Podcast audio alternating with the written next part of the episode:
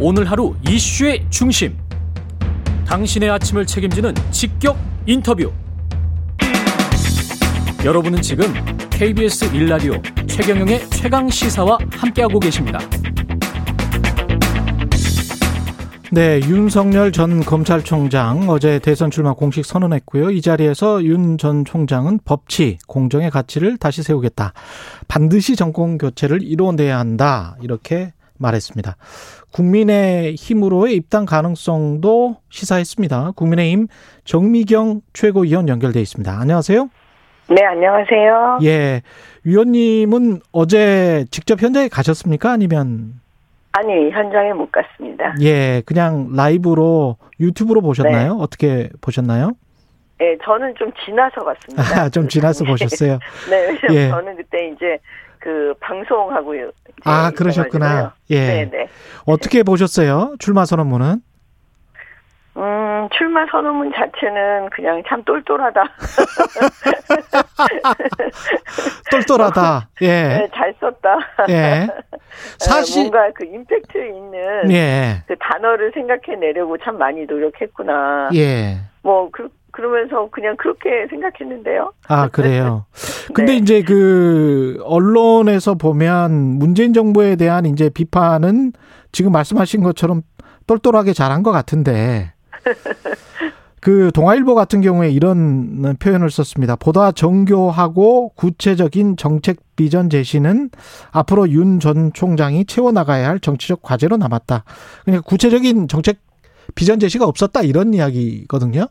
아, 그건 다 맞는 말씀인데요. 예, 사실은 뭐 지금 예를 들어서 이재명 지사든 예, 예를 들어 홍준표 어, 전 대표든 이제 이 잠룡들이요. 예, 그분들이 나와서 얘기해도 제가 볼 때는 다 그런 식으로 또 부족한 부분을 얘기하게 될 거예요. 아 비슷할 것이다. 예, 예. 그 지금 뭐 당장 나와갖고 모든 얘기를 다 할 수는 없잖아요. 다 구체적이지는 않을 것이다. 예, 저는 그거는 나올 거라고 생각 안 했거든요. 처음부터. 음, 본인이 왜 내가 이 출마를 하느냐. 예. 나는 왜, 어, 대한민국의 대통령이 되고자 하느냐. 예, 이런 부분만 강한 임팩트가 있으면 된다. 저는 이렇게 봤는데, 음, 그 점에서는 굉장히 성공했다. 이렇게 음. 일단 평가를 내리는 거고요. 예. 당연히 부족한 부분이 있죠. 왜 출마를 했다, 그 임팩트 있게 봤다는 부분은 어떤 부분이실까요? 제가 볼 때는, 아, 이거 세 가지 부분으로 딱 나눴어요. 예, 아, 국민 여러분, 저예요. 제가 그, 윤석열입니다. 예, 이렇게 말한 거고요. 예, 두 번째는 뭐냐. 음, 그 문재인 정권에 대해서 이제 잘못했다. 문재인 정권은 너무나 잘못 나가고 있다. 예. 어?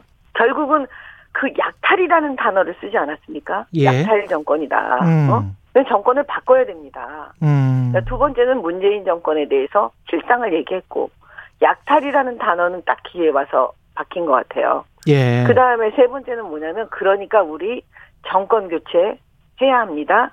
제가 정권 교체하겠습니다. 이렇게 세 가지 파트로 얘기한 것 같아요. 약탈이라는 거는, 어, 정확히 어떤 계층을 상대로 이야기를 한 걸까요? 계층의 문제가 아니고요. 예, 지금 국민들께서 한 분 한 분 느끼는 감정이 그런 감정이에요. 아, 국민 전체가 예, 약탈을 예를 들면 당하고 있는 최근 감정. 예, 예, 예. 감정을, 마- 그 부분을 약탈이라는 단어를 쓰신 것 같아요. 그게 예. 무슨 얘기냐면, 저도 이 전당대회 때문에 정말 수도 없이 많은 전국을 다니면서 만났는데, 그, 다 각자가 모여서 한꺼번에 얘기를 하지 않았지만, 따로따로 지금 저는 부산에서 만나 뵙고, 대구에서 만나 뵙고, 대전에서 만나 뵙고 이러는데요. 음. 말씀하시는 게 다 똑같아요. 되게 신기해요. 그게 이제 비슷한 감정, 약탈이라는 감정으로 축약될 수 있다 이렇게 보시는 네, 거군요. 네, 네. 왜냐하면 일단 당장 사는 게 너무 힘든 거예요. 예, 늘 견디는 거예요. 하루 오늘 하루를 어떻게 견딜까? 앞으로는 더 잘 견딜 수 있을까? 음, 이게 크고 작지만 지금 국민들께서 느끼는 감정이에요. 그게 공정의 문제든 법치의 문제든 당장 먹고 사는 문제이든 그다음에 세금의 문제이든 다 종합적으로요. 예. 그 공정이라는 단어가 한 아홉 번 나왔는데 가장 강렬한 예. 단어는 약탈이라고 보셨군요. 예, 그게 저는 결국은 그 단어를 일맥상통한다. 딱, 네.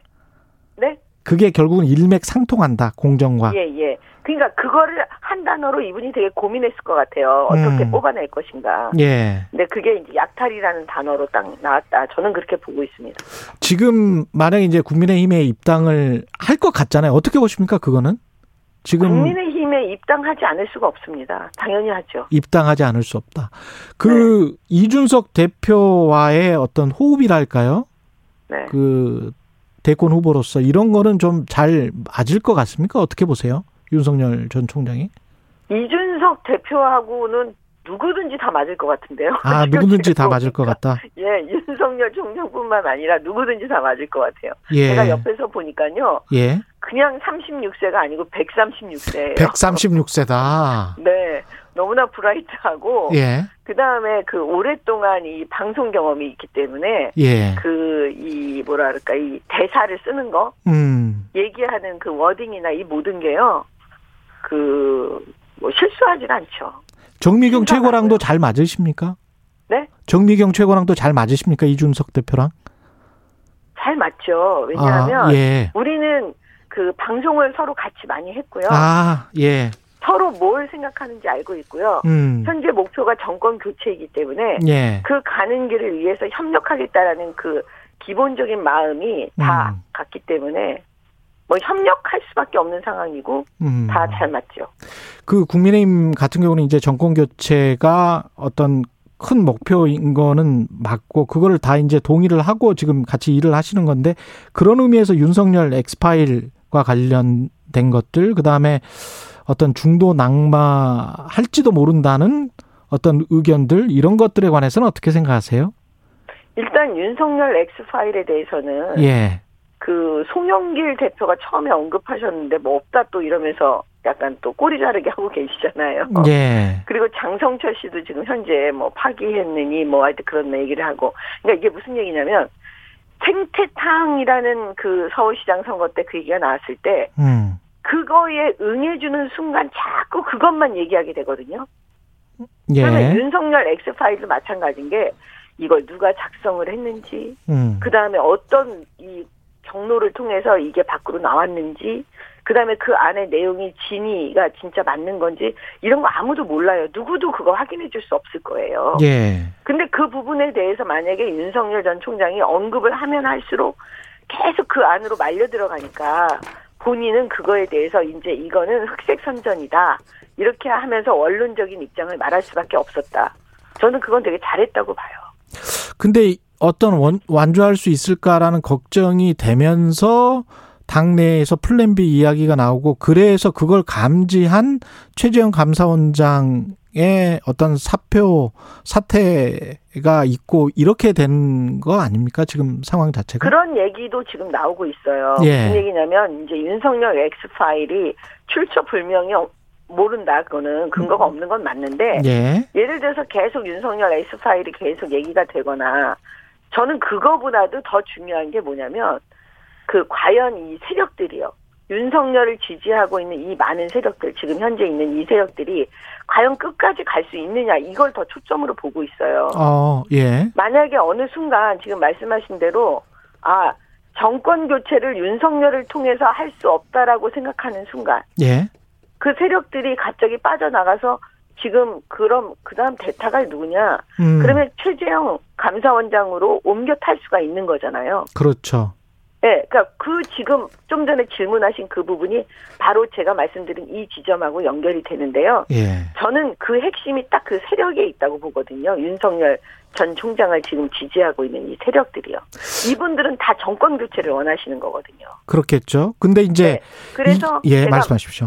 드리는건 뭐냐면 음, 윤석열 전 총장이 빨리 들어와야 된다고 제가 늘 얘기했어요. 예, 국민의힘에 빨리 들어와야 돼. 너무 좌고 우면을 하면 안 돼요. 너무 계산하면 안 돼요. 음, 왜냐하면 만약에 이준석 당 대표가 된 이후에 5일 안에 일주일 안에 윤석열 전 총장이 만약에 국민의힘에 입당을 했으면 이준석의 시간은 사라지고 윤석열의 시간이 시작됐을 거예요. 예, 그리고 안정된 지지율로 계속 높이 올라갔을 거라고 저는 보거든요. 예, 왜냐하면 여의도 정치를 무시- 완전히 무시할 수는 없습니다. 음, 그러니까 들어와서 계속 나의 세력을 넓혀가야 돼요. 예. 그 나의 세력을 넓혀가는 가장 좋은 방법이 국회의원 한 분 한 분을 계속 만나면서 내 식구로 만드는 과정인데 음. 지금 그걸 안 하고 있어서 제가 볼 때는 저래도 되나 이런 생각이 드는 거죠. 근데 이제 저래도 되나라는 생각 중에 하나가 이게 이제 음. 네. 감사원장 같은 경우는 헌법에서 저 정한 기관이지 않습니까? 예. 근데 이제 바로 사표를 내고 이게 정치를 한다는 게 정권 교체만 네. 정권 교체를 이제 아주 큰 어떤 선이라고 지금 생각을 하는 분들은 그렇게 이야기를 할 수 있겠지만 음.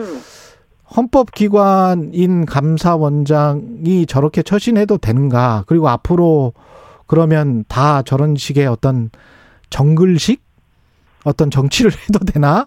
이런 어떤 우려는 있습니다. 아니 그 우려도 맞죠. 예. 사실 그거는 충분히 비판할 수 있는 지점인데요. 예. 그 생각을 하면 그 비판하시는 분들한테 저희가 또 질문을 하는 거죠. 뭐냐면 예. 이 윤석열 전 총장이나 최재형 감사원장을 대권 반열에 올려놓으신 분들은 국민들이세요. 예. 일부 세력이라고 보시면 안 되죠. 그럼 국민들이 올려놓, 왜 국민들이 그걸 올려놨을까? 음. 그거는 뭐냐면 문재인 정권은 정말 한 번도 경험해보지 못하는 나라를 만들어버렸어요. 음. 그러니까 뭐냐면 비정상의 나라를 만들고 있었기 때문에 그렇게 비정상의 일들이 막 벌어지는 거예요. 검찰총장 하시다가 바로 대통령이 된 적이 없다 그렇게 얘기하는데 맞아요. 근데 검찰총장을 갖다가 대권 반열에 올려놓게 한 이유가 뭐였을까요? 그건 문재인 대통령이 만드신 거죠. 음. 아니 검찰총장 임기를 그냥 하라고 다 국민들께서 그렇게 하라고 하는데 그걸 왜 그렇게 추미애 장관이 끌어내리려고 했나 예. 그 과정 속에서 완전히 국민들께서는 윤석열 총장을 대통령 후보로 만들어 버린 거라니까요. 그 아까 세력 말씀하셨잖아요. 세력을 예. 말씀하셨는데 그걸 이제 저는 지지율로 지금 이해를 하고 있거든요. 그러면 가령 이제 지지율이 30% 초중반 정도 윤석열 전 총장이 나오고 있지 않습니까? 예. 그런데 그게 만약 이제 앞으로 지지율 뭐 대권 선언을 사실상 했으니까 네네. 앞으로 지지율이 혹시 빠진다든가 하면서 유승민 전 후보가 유승민 전 의원 같은 경우는 지금 15%까지 왔잖아요. 야권 네. 후보 중에서는 그러면 이게 20%뭐 중후반과 뭐 10% 후반대로 누군가가 치고 올라온다면 네. 그러면 당내 분위기는 그래도 좀 안전한 쪽으로 가는 게 좀 검증이 된 사람, 정치를 오래 한 사람, 그래서 홍준표, 유승민, 뭐 원희룡 이쪽으로 좀 쏠리는 그런 분위기가 형성되지 않을까요? 저도 지금 질문하시는 그 부, 그 부분이요. 예, 그 부분에 이제 제가 핵심적인 걸 말씀드리면 예, 그 지금은 사실은 뭐라고 답변하기 되게 어려운 시점인 것 같아요. 예, 뭐냐면 제가 볼 때는 여기서 시간이 조금만 이제 지나가 보면 금방 답이 나올 수 있는 문제인데요. 예, 만약에 지금 1번 타자 윤석열, 음, 그럼 2번 타자 최재형, 그 다음에 3번 타자, 4번 타자, 5번 타자가 다 지금 이제 어느 정도 구성이 될 것 같아요. 예, 그러면 만약에 1번이 아니면 사람들이 2번으로 갈 수 있고요. 음, 2번이 아니면 그 다음 3번으로 갈 수 있는 거는 너무 당연한 것 같아요. 왜냐하면 정권 교체라는 거, 그 목표 때문에요. 예, 그래서 그거를 지금 뭐, 아, 그렇게 될 거다라고 생각은 하지만, 음, 당장 뭐라고 대답을 하기는 좀 어려운 게, 그거는 한, 제가 볼 때는, 한 달 한 달 정도, 정도 딱 지나면 답이 예. 나오지 않을까. 그때는 분명하게 답을 드릴 수 있을 것 같습니다. 지금이 6월 말쯤이니까 한 달 정도면 7월 네, 말인데, 저는 7월 말 정도면, 예, 이제는 그 윤석열 전 총장의 이제 지지율, 음, 그 오르고 내리고, 어떻게 될지 모르지만 그게 어느 정도 이제 딱 나오면 그때는 이제 답이 나온다. 저는 이렇게 봅니다. 그때는 어떻게 보세요? 윤석열 전 총장이나 최재형 감사원장 같은 경우에 국민의힘에 들어가 있을까요? 어떻게 보십니까? 제가 볼 때는 지금 최재형 감사원장은 그 국민의힘으로 100% 들어온다고 봅니다. 더 빨리 어떻게 보면 윤석열 총장보다 더 빨리 들어올 것 같아요. 아 그렇군요. 예, 네, 왜냐하면 지금 최재형 그 감사원장은 주변에 계시는 분들이 그 지금 윤석열 전 총장처럼 그 이게 더 많은 분들이 모여 있지 않으시기 때문에 몸이 가벼우신 거예요. 예. 그러니까 들어오시기가 더 쉽죠. 음. 그리고 들어오셔서 당의 조직으로 그 선거를 치르시는 게 훨씬 더 유리하다라고 판단하실 것 같아서 음. 제가 볼 때는 한 달 정도 있다가 들어오시지 않을까 그런 생각이 듭니다. 한 날 정도 있다가. 예. 오늘 말씀 여기까지 듣겠습니다. 고맙습니다. 네. 네, 고맙습니다. 어? 예, 국민의힘 정미경 최고위원했습니다. 고맙습니다. KBS 1라디오 최경영의 최강시사 1부는 여기까지고요. 잠시 후 2부에서는 더불어민주당 박용진 의원 만납니다.